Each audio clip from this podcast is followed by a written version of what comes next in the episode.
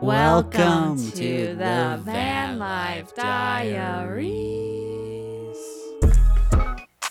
I'm Haley, And I'm Doug. and we're going to tell you guys a little story. This story takes place in one of the most beautiful towns in the whole world Montpelier, Vermont. One of the most just incredible towns, I think. Yeah, we we like capitals. We really like all the states' capitals. Yeah, we love the capitals. But don't quiz us on what they are. I don't really know. Um, we loved Montpelier. It's like a really quaint. It's the kind of town that you want to be in around Christmas time.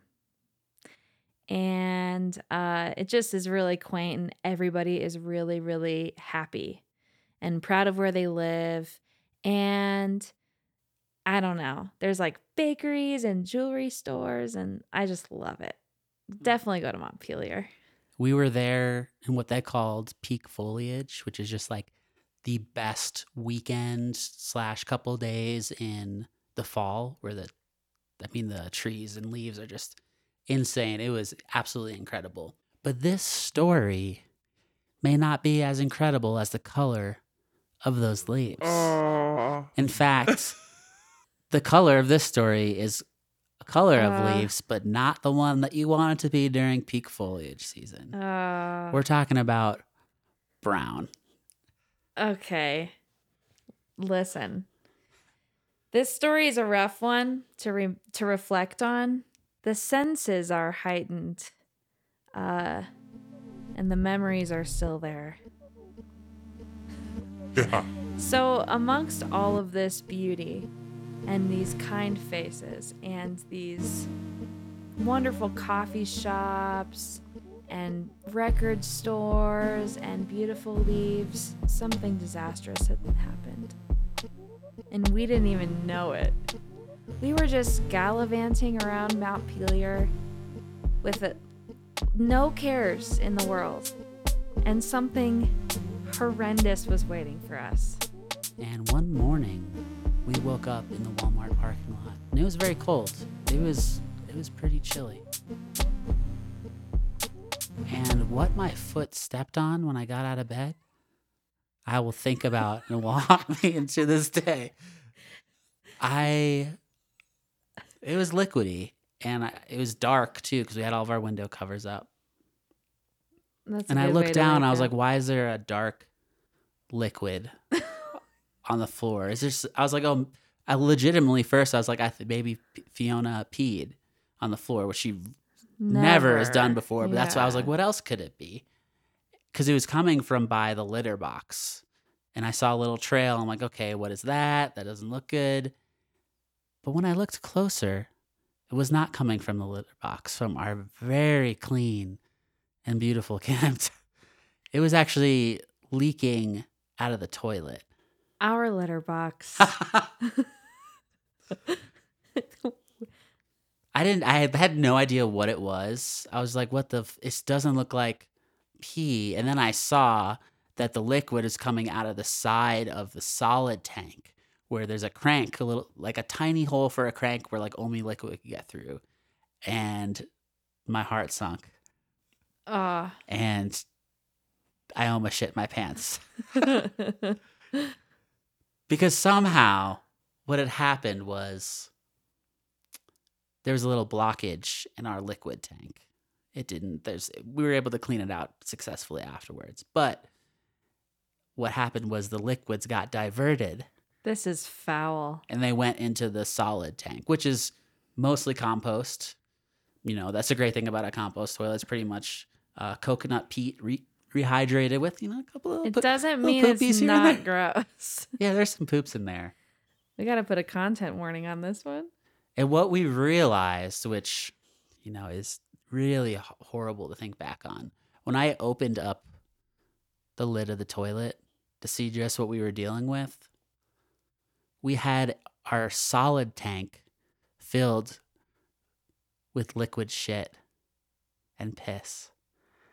And we had been driving around with a massive toilet full of liquid compost. Remember when we were like, why isn't our pee tank getting full?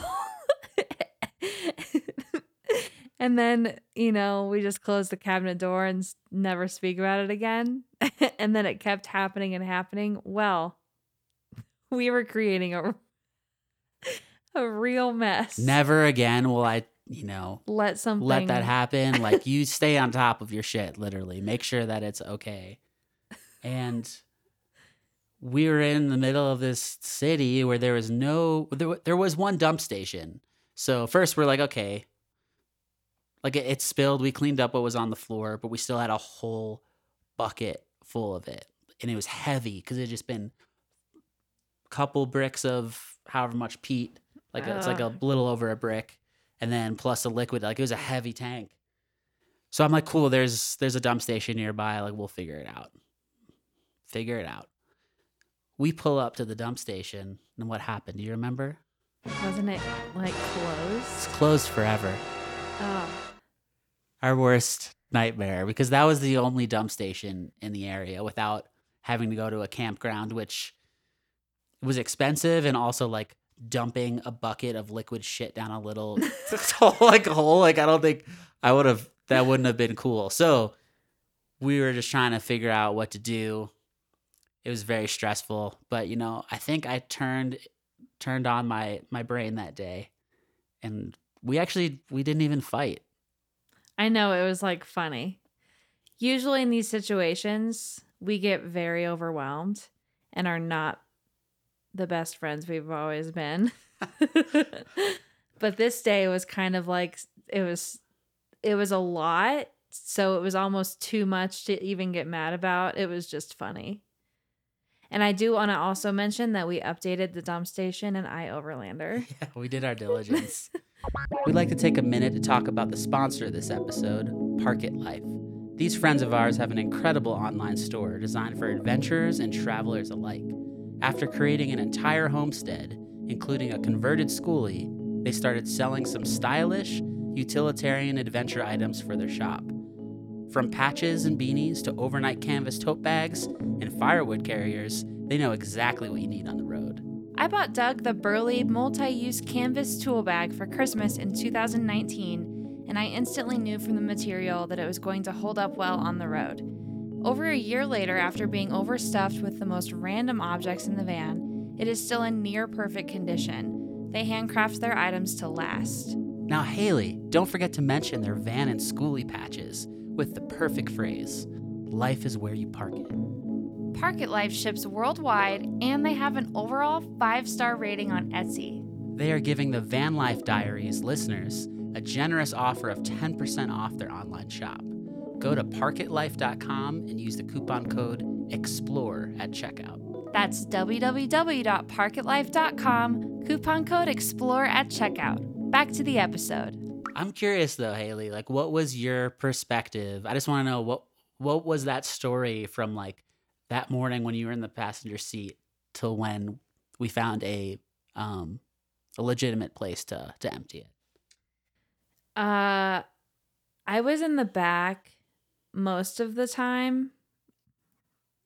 You know, the the feminism leaves my body anytime any of this stuff has to be done. I was in the back making sure that Fiona wouldn't stomp around and it's just like we're the animals and she's the clean one. You know, it like still blows my mind. Like you thought it was Fiona and then it's the two human beings. Anyway, that was just a side thought, but uh I was just in the back. I had the, you know, the back windows open most of the time. But honestly, we've been through worse in my opinion. Um there was a time when the gray water mixed with the 100 degree heat and it was like the foulest smell that we couldn't get rid of that made us so angry like so mad at everything i mean it was a miserable smells dude like Those are the moments where like you reconsider every single thing that you did in the builds of like why didn't we do this like for that one situation, but that was awful. Yeah, heat plus gray water just know because we didn't know this. You have to empty your gray water every day, no matter how full it is. If you're in 100 degree heat and you don't have like legitimately legitimate air conditioning, you just have fans. Yeah. We did not know that. And I thought that something was horribly wrong. We were like about to buy a new gray water tank because the smell was like just worse than, I don't know. It was horrible. You may be listening to this being like, sure, yeah, like I'll empty the gray water every day. It's really easy when there's places to empty the gray water every day. Maybe go to a campsite if, Yeah. if you're in that heat and like have a place. It's just there's certain places of the country where it's difficult every day to find a pl- place to, to dump your your tanks. They're not everywhere. Fiona handled the situation like a champ. She just like took naps and just chilled. So Like cats are like sensitive to smells, I think, and she was just like so adaptable. She's like, yeah, this is how it is right now. Mom and dad smell again. I'm sure she smelled a lot of fucking shit she didn't want to smell during our van lifetime. So anyway, guys, that's our story about that specific toilet problem. We could do a series, I think. Um, I don't know if we need to sub- subject you to that, but that's our that's our story. We hope that you at least laughed or found it helpful or um, threw up in your mouth. thought couple we were kind of kind of stupid. like you guys are, mm, But yet kinda again, we learned from our mistakes. yeah. You know, these are the stories that I feel like everyone has, but no one wants to share. So we'll share this one. Anyway, thanks for listening, guys. Thanks. Appreciate you. Bye. Bye.